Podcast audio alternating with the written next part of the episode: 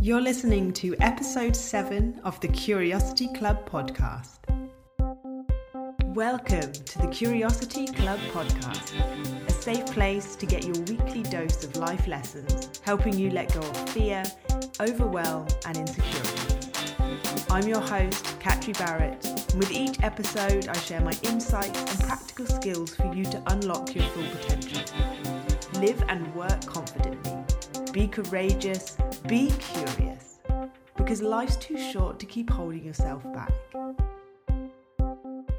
Hello, hello. Welcome back. I hope you're all having a good week. The beautiful sunshine has now left us, but the weather is more fitting for the time of year, so at least that means it's a little bit less freaky. I do tend to get a bee in my bonnet about global warming when the weather's unusual. My dad's been sending me articles all week about similar temperatures back in the 80s to prove that it's nothing new to try and ease my anxieties, bless him. anyway, moving on from that very British opening of talking about the weather. Today we're exploring success. What is success? What does it mean to you? And how can we all feel more successful? I think success is very subjective. We all have an individualised definition of what it is, and it means something different to each of us. For some people, they will deem themselves successful when they have become a millionaire. For others, it's perhaps winning an award, and for some, it might be feeling a certain way. Personally, it's the latter for me. I characterise success as more of a state of being, a feeling of ease and fulfillment. If I have 10 million pounds, well, had, I don't have, 10 million pounds in my bank account, but I am missing that sense of ease and fulfillment, then for me, I won't feel successful. I know that if I have those feelings, then I will feel successful, whatever my situation. And chances are, seeking them will also have brought me better work, better relationships, and better finances. What does success actually mean to you? What would your successful life look like? What would it feel like? How would your daily life look? Spend some time writing it down, if not now, later.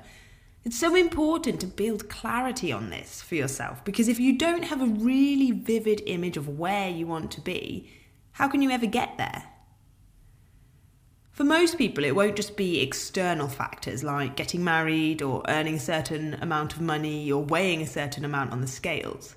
If you do achieve these external successes, but you haven't yet worked on your internal successes, then the chances are they won't feel like achievements at all. When we work on our inner worlds, we are putting ourselves onto the pathway to success. One thing that a lot of successful people have in common is having a growth mindset. What this means is that they believe they that by nurturing their knowledge and skills, anyone and everyone is capable of achieving anything and everything. Put simply, they believe in growth and change. This is in contrast to people who have a fixed mindset, who believe that skill and intelligence are determined by whatever we're born with. Luck of the draw. Which mindset do you currently have? Do you believe that you can achieve your goals or do you think you're lacking something? It could be your mindset that is currently holding you back, but never fear because you can move from a fixed mindset to a growth mindset. The mindset that we have is the lens through which we see the world. It can be useful to think of each mindset as a different pair of glasses as most of us tend to be a bit of a mix. We tend to wear different glasses in different situations.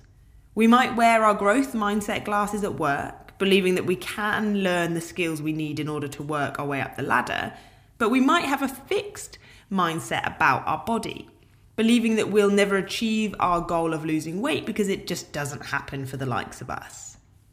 People who are able to adopt a growth mindset more often tend to be more resilient, another key factor to succeeding in life. Being resilient means that you are going to be able to pick yourself up more quickly when things knock you down. You're more likely to over, overcome challenges and obstacles because you have that growth mindset that enables you to believe things have the possibility to change. If you're in a fixed mindset, When faced with challenges, you will believe that things are less likely to change and tend to see yourself as a failure. Reframing failure is another attribute for successful people.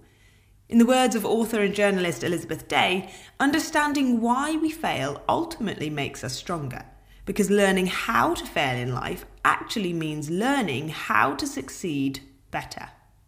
I've said it before and I will say it again, as I am a big fan. Go and listen to Elizabeth's podcast, How to Fail, where she celebrates the things that haven't gone well in life with some really fantastic guests. People with a fixed mindset will see failures as an indicator of who they are as a person, as a sign of their stupidity and lacking of some kind. Whereas people with a growth mindset believe that they are always in a state of flux and don't attach their identity to outward results. They see failure as an opportunity to develop and focus on what they can learn for next time when things go wrong. You can see how this means they are less likely to give up before they have succeeded. The key to wearing your growth mindset glasses more often is first to understand that change is always possible. If you go back a couple of episodes, I talk about our plastic brains and that we have the ability to continuously change and create habits due to neuroplasticity. Keep challenging yourself, pushing your boundaries, and move out of your comfort zone, as this is where we learn the most. Often, growth doesn't happen when we stick to what we know. It is also vital that you shift your focus onto your process rather than your results. This means stop focusing on what you haven't gotten done at the end of the day and start focusing on what you did do. How did you do it? If you worked hard, even if you didn't get everything done, reward yourself. Perhaps it's the case that your process does need adapting a little bit. We all need to develop a level of self awareness to be able to notice when we're slipping into a fixed mindset. As I'm always saying, there's so much power in getting to know and understand yourself so that you can better help yourself. A good way to develop your self awareness is through mindfulness. To be mindful means that you're observing whatever is happening in the moment without judgment and with acceptance. You become the observer of your own experience, your own thoughts and feelings, and the sensations that you're experiencing. By stepping back from our experiences like this, we are able to move from living on autopilot to having more control in our lives. It's as if we're looking at the stage of our lives from the balcony rather than from the crowded dance floor. What this enables us to do is become less reactive and more responsive. So often, something will trigger a reaction in us without us even noticing, and before we know it, we've smoked that cigarette, shouted at our partners, or sent that email that was a little too strongly worded. Being mindful creates this space between our triggers in life and our responses so that we get to choose the path we take.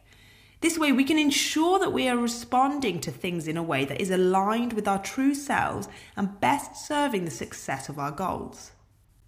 If we want to find success in any area of our lives, we first need to be more aware of, in control, and able to express our emotions.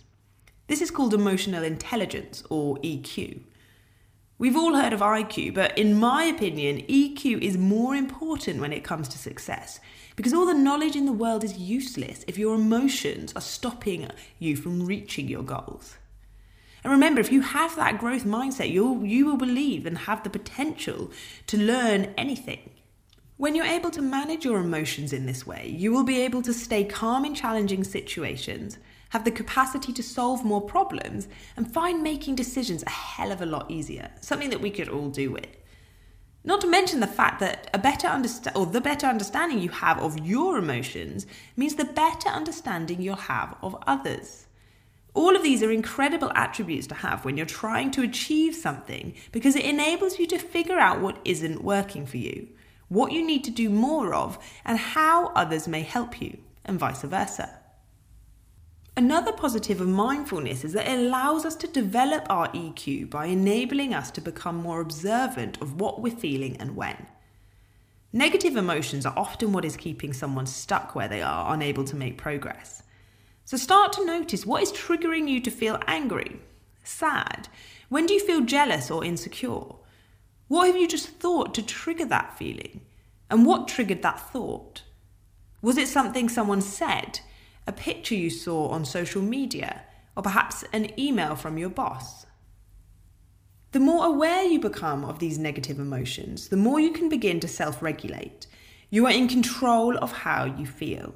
If a feeling is unhelpful on your quest for success, then what do you need to do in order to change it? Often, this self inquiry can lead us to the, to the discovery of unhelpful beliefs. This isn't a bad thing because if we unearth unhelpful beliefs surrounding our success that are holding us back, we can begin to reframe them to something more positive and useful. Every single experience that we have ever had has contributed to who we are and what we believe today. I want you to think of your beliefs as a deeply grounded giant oak tree. The roots of the tree being your beliefs, and the branches of the tree are your thoughts. When you were a child and someone said they didn't want to play with you, this caused you to feel re- rejected and a seed was planted. That seed was then watered and nurtured by all your subsequent thoughts and feelings of being unwanted. And unknowingly, you sought out evidence to support these feelings. No matter the real reason, every time someone did or said something like, I'm sorry, you can't come to my party, I can only invite five people, your belief tree grew bigger and stronger. What limiting beliefs do you have that could be preventing you from finding that success you've been dreaming of? By developing your self awareness, EQ, and practicing mindfulness, you will begin to notice reoccurring negative thought patterns within yourself.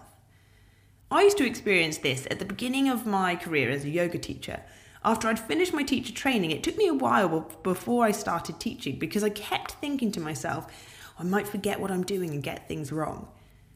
After a while, I caught myself having these thoughts, so I stopped and asked if that's true and people do think that I do get things wrong, what does it mean to me? The answer came with a different thought. People think I'm a bad yoga teacher. So again, I asked, if that's true, what does it mean to me? People will think I'm stupid. When I asked that one more time, I finally uncovered, uncovered the unhelpful core belief that was underpinning this fear and that was, I am stupid. Once I had realised this belief, I could begin to identify the types of thoughts, thought distortions I was having that were feeding it. I was definitely catastrophizing here, as I didn't know what I was that I was going to mess up when I taught a yoga class. How could I? I was also very much in black or white thinking because in my head, if I didn't do really well, it meant I did really badly and would have failed as a yoga teacher. In reality, I was probably average when I first started teaching, and that's fine. Everyone is when they start something new. With a growth mindset, you will develop and get better. The more you practice, the better you become. It's important to allow for that spectrum of grey areas and not fall into black and white thinking. In order to start reframing this belief of I am stupid, I went through my life and collected evidence that went against it. Throughout my lifetime, there's a lot of evidence that suggests I'm not stupid, however much I liked to disregard it. I made a list of these, and whenever I caught myself letting that belief creep back in, I would remind myself of it. If you're noticing negative thinking, ask yourself, if true, what does that say about me? Keep asking until you get down to the root and belief that is getting into the way of getting in the way of your success. Some practical tips for aiding your success is to set yourself smarter goals and create healthy habits. When we set ourselves huge, unrealistic goals, we are more likely not to achieve them. Make sure that you are being really specific with them. Make sure that they are measurable and that they are actually achievable and realistic. It's also important to put a time scale on them and to check back in to evaluate your progress. If you aren't on track to achieving your goal, that's perfectly fine, and it doesn't mean that you should give up. Perhaps you just need to revisit it and adjust it slightly. For example, rather than just saying, I want to wake up earlier, it's too vague. You're more likely to achieve the goal in, if it's along the lines of, I am going to get up at 7 a.m. Monday to Friday, starting from the 8th of March. Next, you can begin to think about what bad habits are currently getting in the way of your goals and success. Maybe it's late night YouTube binges, not speaking your mind at work, or perhaps hitting that snooze button so you miss going to the gym every morning. What are your good habits? Knowing these are just as important because we can learn from them what we're doing well and what works for us and what doesn't so that we can apply it when we're trying to tackle those not so useful habits. On those occasions that you do get out of bed on your first alarm, take note of the situation.